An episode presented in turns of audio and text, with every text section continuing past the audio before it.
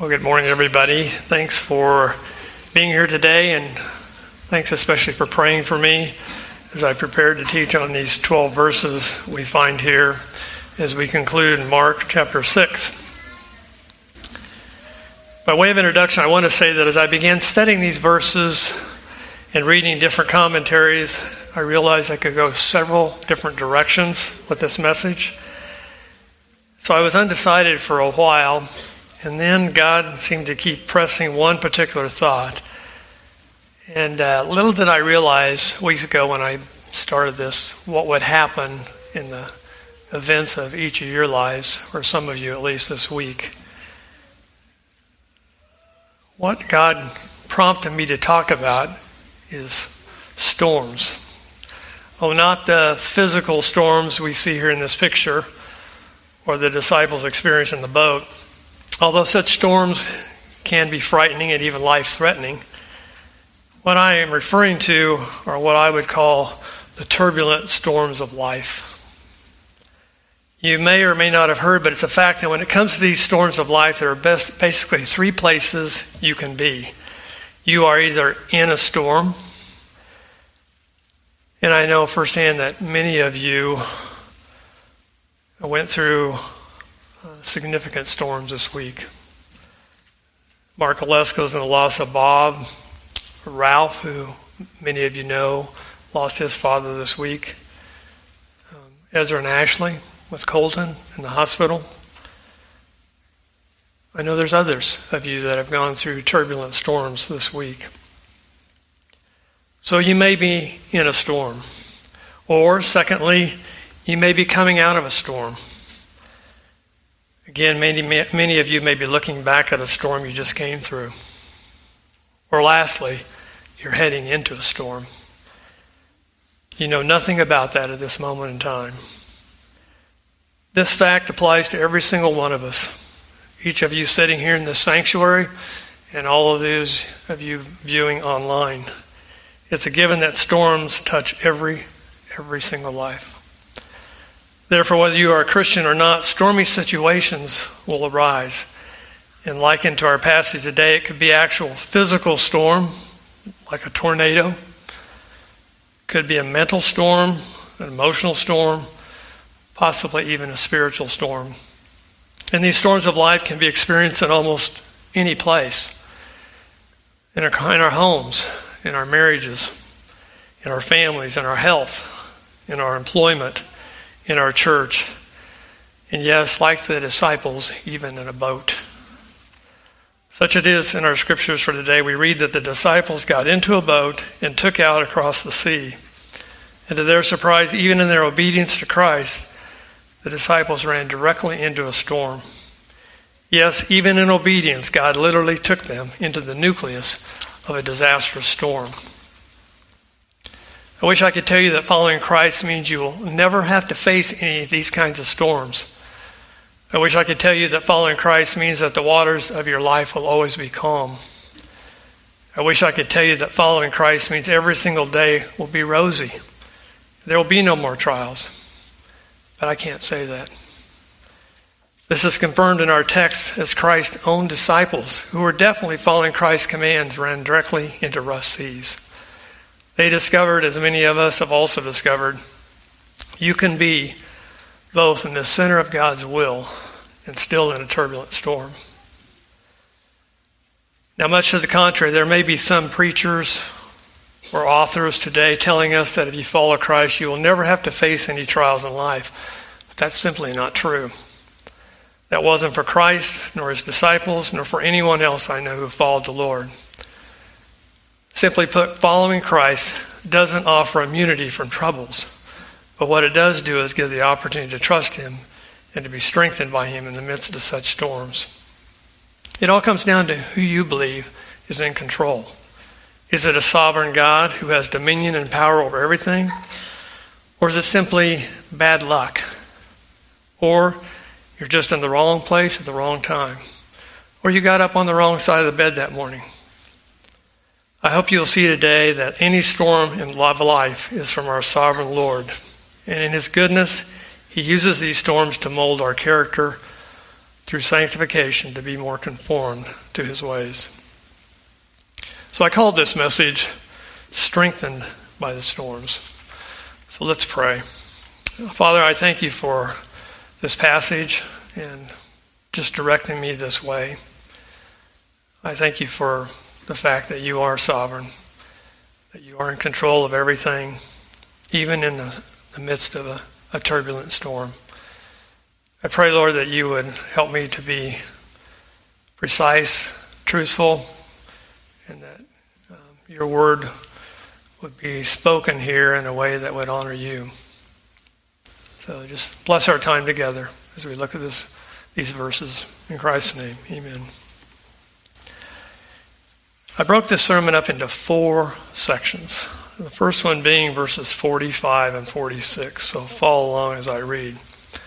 And straightway he constrained his disciples to get into the ship and to go to the other side before unto Bethsaida, while he sent away the people.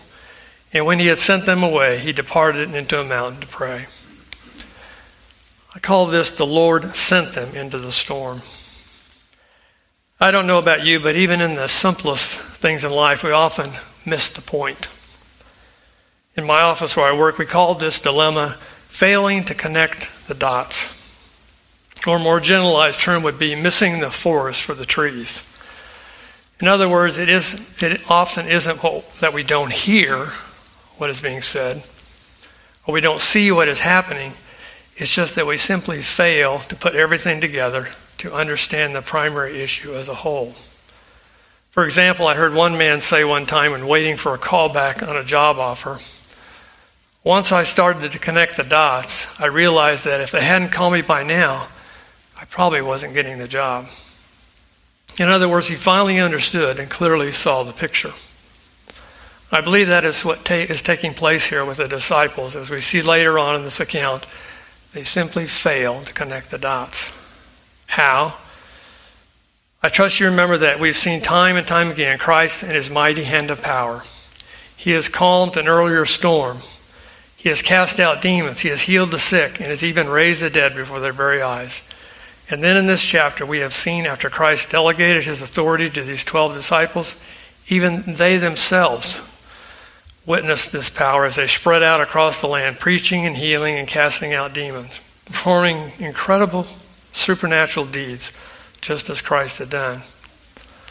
Then, as Kent taught last week, when Christ challenged the 12 to feed the multitude of people, maybe 20,000 or more, they were lost, only to witness Christ as the one who would step in and multiply the food. So I just want you to keep that thought in mind as we go through this passage. Our first verse here is verse 45. Not surprising, we again see Mark's favorite word jumping out at us right away straightway. Straightway or immediately, he constrained or he compelled his disciples to get into the ship and go to the other side unto Bethsaida. Why the urgency? Why would he send them away? Why did he also send the multitudes of people away as well? Did he want just some time alone? Most commentaries say that the answer is found in the parallel passage of John 6, verses 14 and 15, which says, Then those men, the people, when they had seen the miracle that Jesus did, said, This is of a truth that a prophet should come into the world. When Jesus therefore perceived that they would come and take him by force to make him a king, he departed again into a mountain himself alone. So, this passage would surmise that there would be an immediate danger to Christ, and therefore he sent them all away. However, I believe the answer is even more than that for two specific reasons. The first we find in verse 46 Christ wanted time to pray to pray alone to his heavenly Father, and therefore he departed to a mountain. Even in his busy schedule, making time to pray was a priority. We saw this earlier in Mark, in Mark 135. And in the morning, rising up great while before day, he, Christ, went out and departed into a solitary place and there prayed. So I thought about that Christ's example of prayer how he, as the Son of God, prayed, how much more do we, as the children of God, need prayer? I thought after a long, difficult day, spent ministering to the spiritual and physical needs of the multitude, Christ was probably exhausted. Yet the hard day drove, drove Christ to prayer, not from prayer. I ask myself, when I am exhausted after a long day, does that drive me to prayer or from prayer? But in addition to prayer, I think there was definitely a second reason, and that Christ was preparing a way to increase the faith of his disciples by sending them into a mighty storm. A storm to test their faith, and if you will, to connect all the dots. Did he know a storm was coming? Of course he did. He was the one who precisely planned it all out. The truth is that God knows about every storm taking place in our lives. Now, some people may have trouble with that truth, but in reality, realizing that God is in control should bring us great comfort. For each new experience of testing almost always demands of us more and more faith, which in turn helps us to grow in the Lord. And that is the thrust of an application point I want to leave you with here. Christ sends us into specific storms so that we would grow in our love, in our faith, in our trust for Him. Over the years, I've heard it said so many times by Christians who have gone through tremendous trials, and the question is asked of them How did you do it? How did you weather that storm? I can never go through a trial like that. And in almost every single time, I hear the answer from that person. His response or her response is, by God's grace. He is the one, it's always, He is the one that has held me up. And how true that is. In our own minds and our own strength, none of us could do it. Yet with God, all things are possible. So, so what about you? In the midst of a turbulent storm, do you see God's hand in it and totally put your trust in Him? We need to remember that Christ knows all about the storm that is taking place. He knows what He is doing. And I like how one author summarized it. Try to remember that when the hour seems darkest, He will come to us and we will reach shore. Which leads me to the second section, verses 47 and 48. And when even was come, the ship was in the midst of the sea, and he alone on the land. And he saw them toiling in the rowing, for the wind was contrary unto them. And about the fourth watch of the night he cometh unto them, walking upon the sea, and would have passed them by. I called this second section, The Lord Saw Them in the Storm. Sometime during the evening, we see in verse 47 that the twelve had rowed part of the way to their destination. But as the sun dipped below the horizon, a fierce storm came upon the Sea of Galilee, an event that probably occurred frequently then, even as it does today.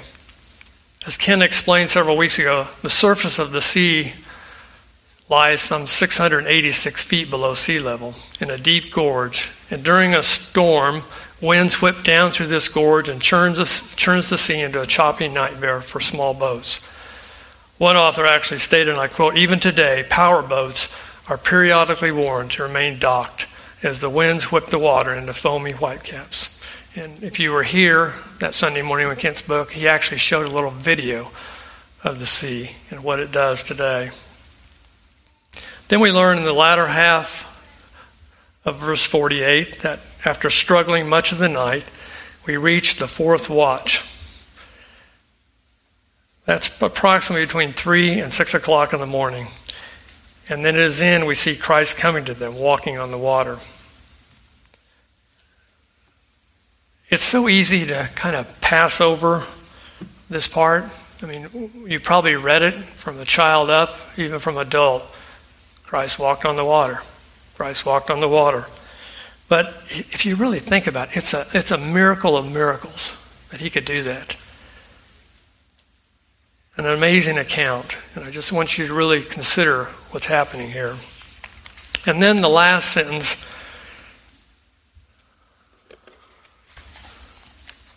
I forgot to tell you about this. This is a quote by Spurgeon. that I wanted to read to you. So we learn here that Spurgeon said the Christian man may make little or no headway, and yet it may be no fault of his, for the wind is contrary. Our good Lord will take the will for the deed and reckon our progress, not by our apparent advance, but by the hearty intent with which we tug at the oars. And it appears that these men were really desperately tugging at the oars. Yet, were they all alone in this turbulent trial? Not at all. Not at all. Even in the midst of the dark and the blackness of the night, Christ could see them in the boat toiling.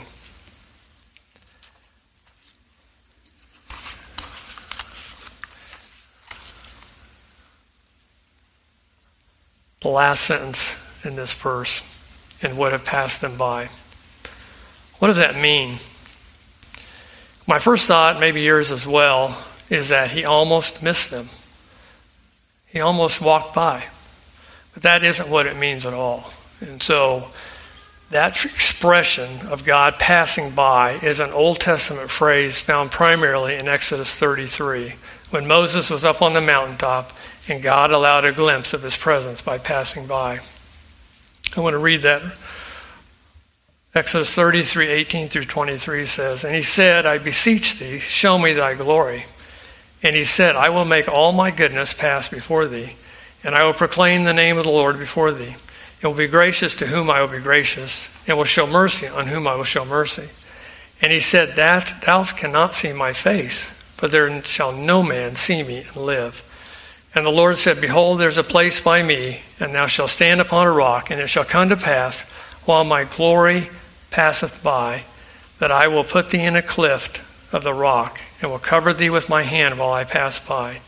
And I will take away my hand, and thou shalt see my back parts, but my face shall not be seen. The phrase to pass by does not mean to walk by them at all. Rather, it's just the total opposite. It's, it's really a revelation of himself to them as a means of encouragement to trust him in the midst of this storm. He is there. He's revealed. So, as we close this section, the application point that I want to leave or impress upon you is a simple truth that Christ saw his disciples in the midst of the storm. He also sees us in the midst of our storms.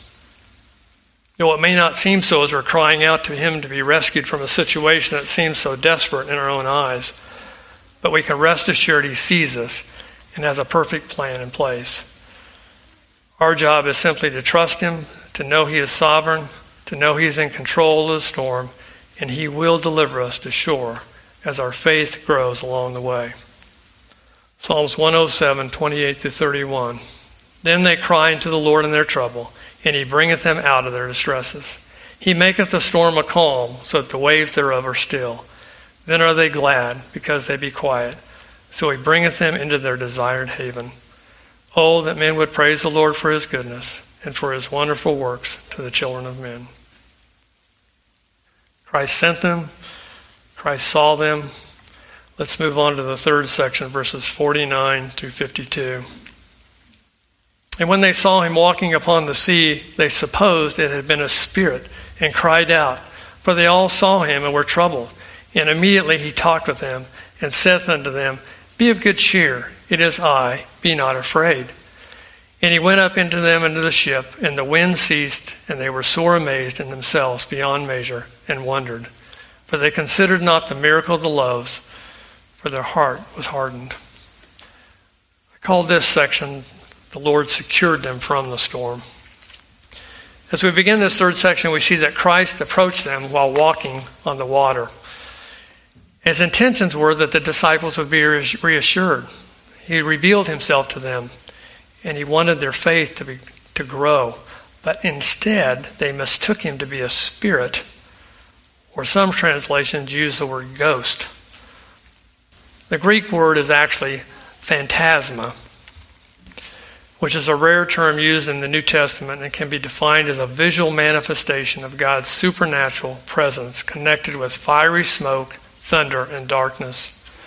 Historians tell us that most Jews were not typically given to superstition, but they did have a healthy appreciation for the spiritual and supernatural realm. Therefore, when they saw something coming towards them that was perceived as a supernatural, unknown presence, literally, it drove them to pure fright and terror. And as verse 50 says in the ESV, they were terrified. So, how did Christ respond?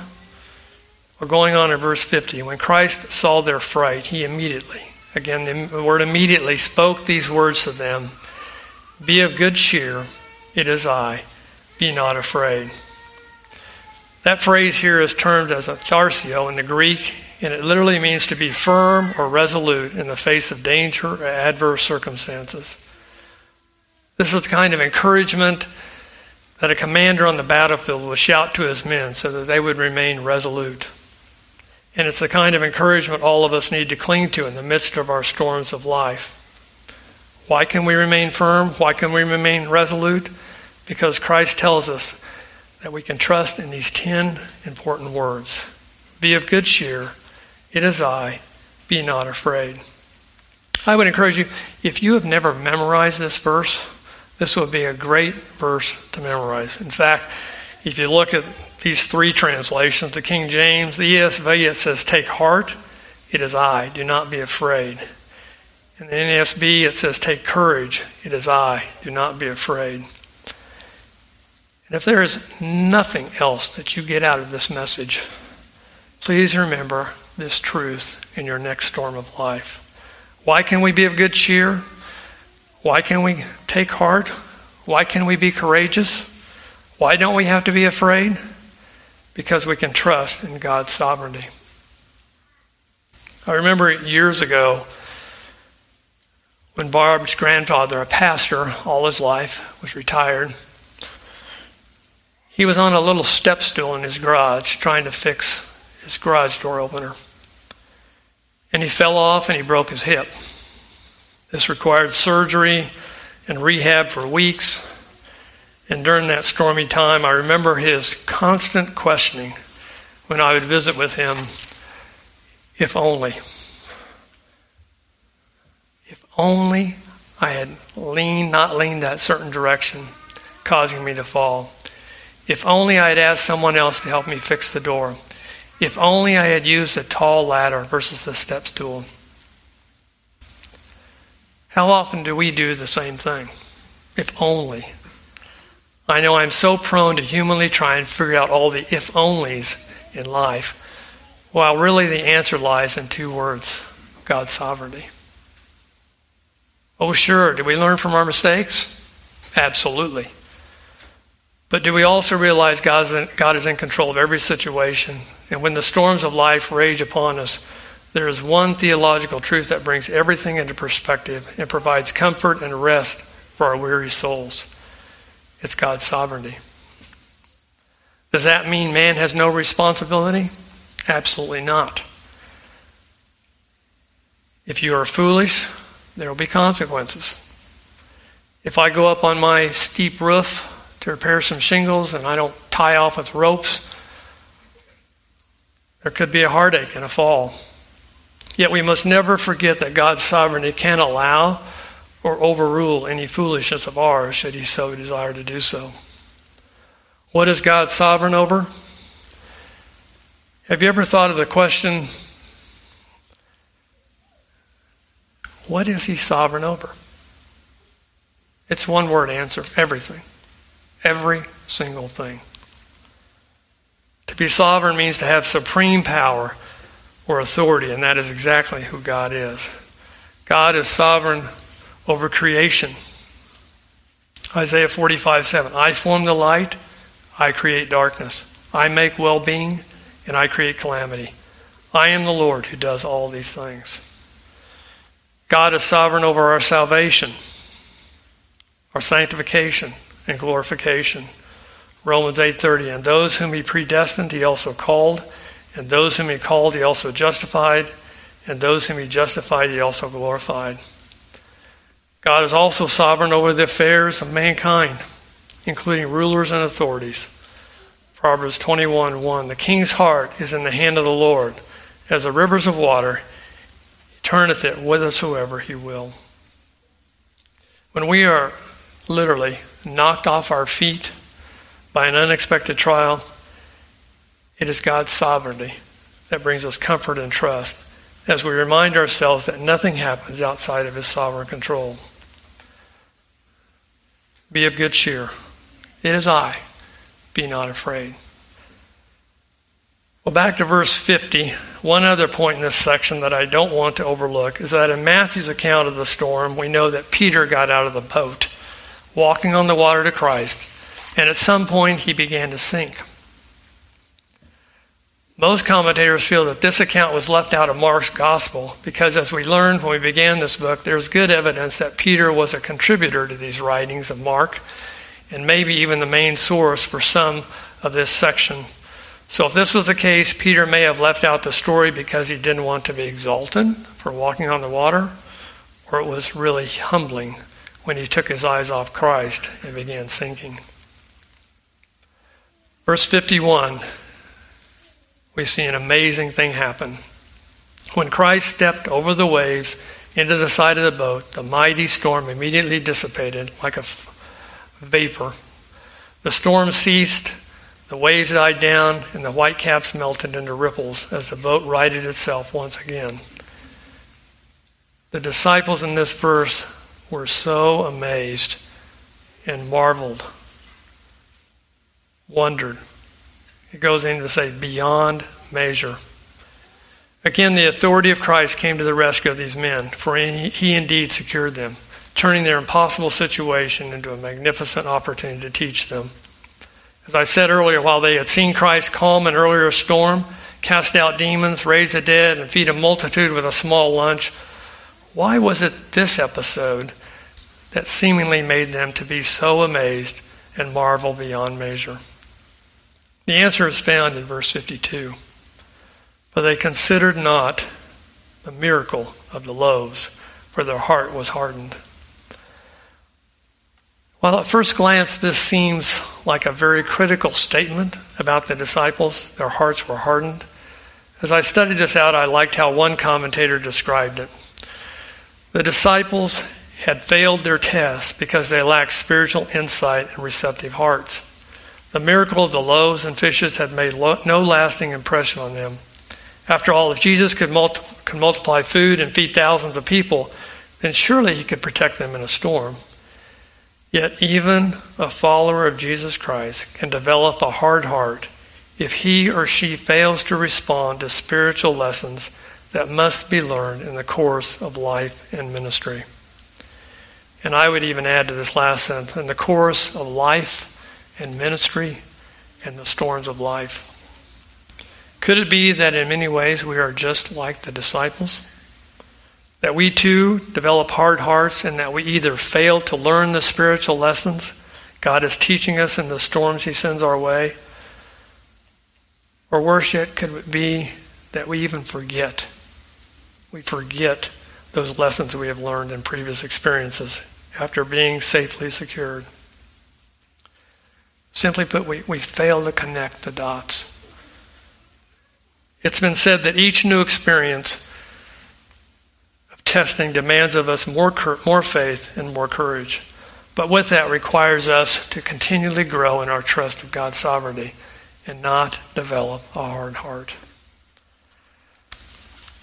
Well, let's move on to our last section, verses 53 through 56. And when they had passed over, they came into the land of Gennesaret and drew to the shore. And when they were come out of the ship, straightway they knew him, and ran through that whole region round about, and began to carry about in beds those that were sick, where they heard, where they heard he was. And whithersoever he entered, into villages or cities or country, they laid the sick in the streets, and besought him that they might touch, if it were but the border of his garment. And as many as touched him were made whole. I called this last section, The Lord Served Those After the Storm. It's interesting, these last four verses frequently fall through the cracks of many commentaries, probably because there's not a single word spoken by Christ. You won't find even one person named. No major events take place. No parables to ponder. Just general accounts of healing miracles. Yet these four verses shout of Christ serving others out of compassion. Compassion, compassion, compassion. Verse 53 tells us that when they crossed over, they came to the land of Gennesaret on the northern shore of the Sea of Galilee. And here's a little map. So they were up here at Bethsaida uh, on the water down to Gennesaret down here. So this is the path. As I came ashore, in verse 54 and 55, the people here received them eagerly and even ran throughout the whole region and began to carry sick people in, some even on stretchers, so they could be healed. And then lastly, in verse 56, we're told that wherever Christ went, villages, cities, or in the countryside, as the sick were brought before him and even touched the border of his garment, all were healed and made whole. All. Every single one. Christ's compassion, compassion extending to all. No questionnaire to be filled out to see if you qualified. Christ healed them. He showed compassion. And so it is throughout the scriptures a common theme can be seen. When Jesus saw the multitudes, he was moved with compassion. Honestly, I don't know about you, but for me, often compassion comes hard.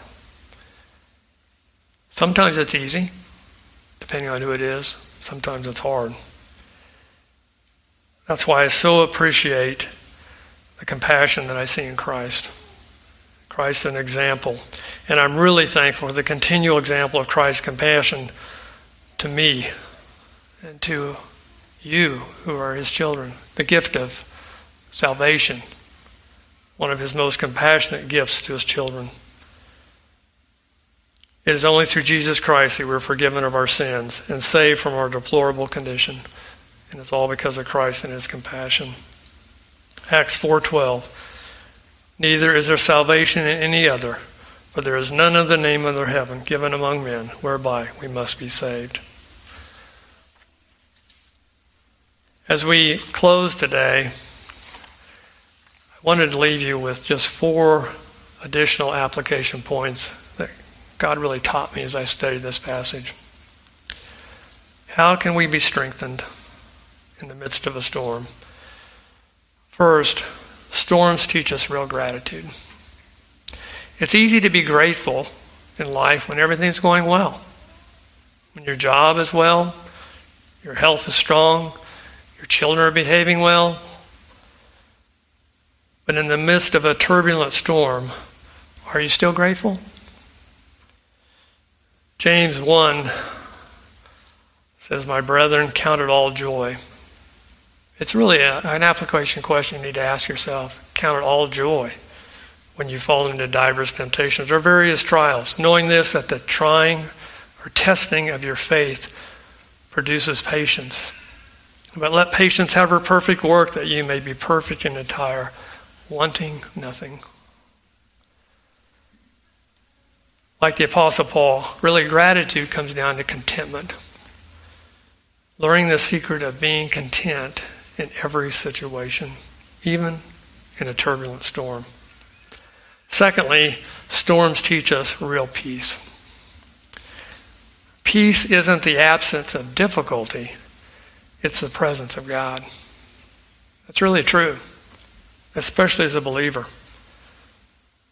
Paul found while in prison this peace Philippians 4 7, and the peace of God, which passeth all understanding, shall keep your hearts and minds through Christ Jesus.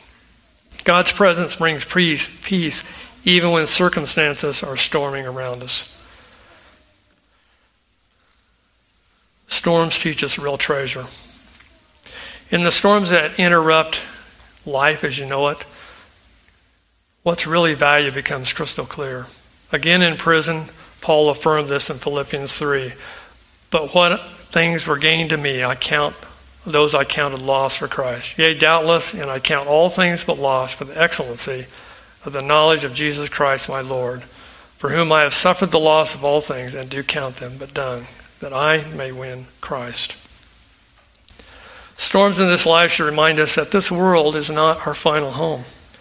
Difficult diagnosis, family crises, deep grief, political unrest, even economic woes are stark reminders that this world is temporary. Storms can be difficult. I would even say storms can be brutal at times. But 2 Corinthians 4:17 reminds us that our light affliction which is but for a moment worketh for us a far more exceeding and eternal weight of glory. And then lastly, storms teach us real strength and faithfulness.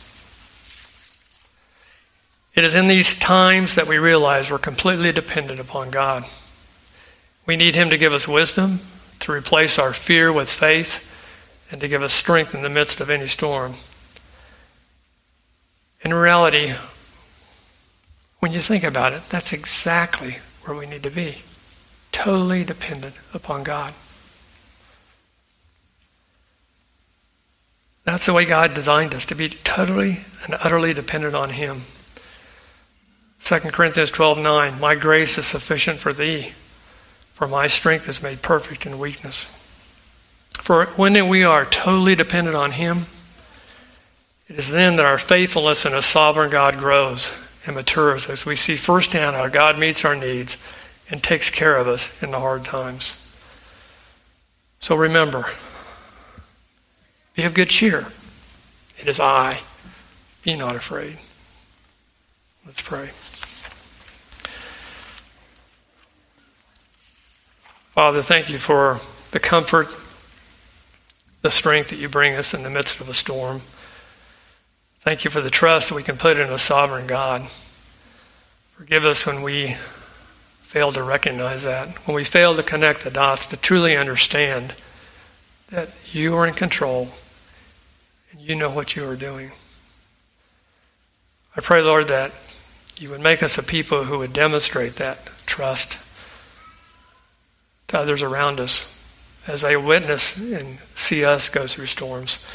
And in turn, that, Lord, we can comfort and encourage others with this truth as they go through storms. Lord, thank you for all that you're doing. Thank you for loving us. Thank you for your compassion. Pray in Christ's name. Amen.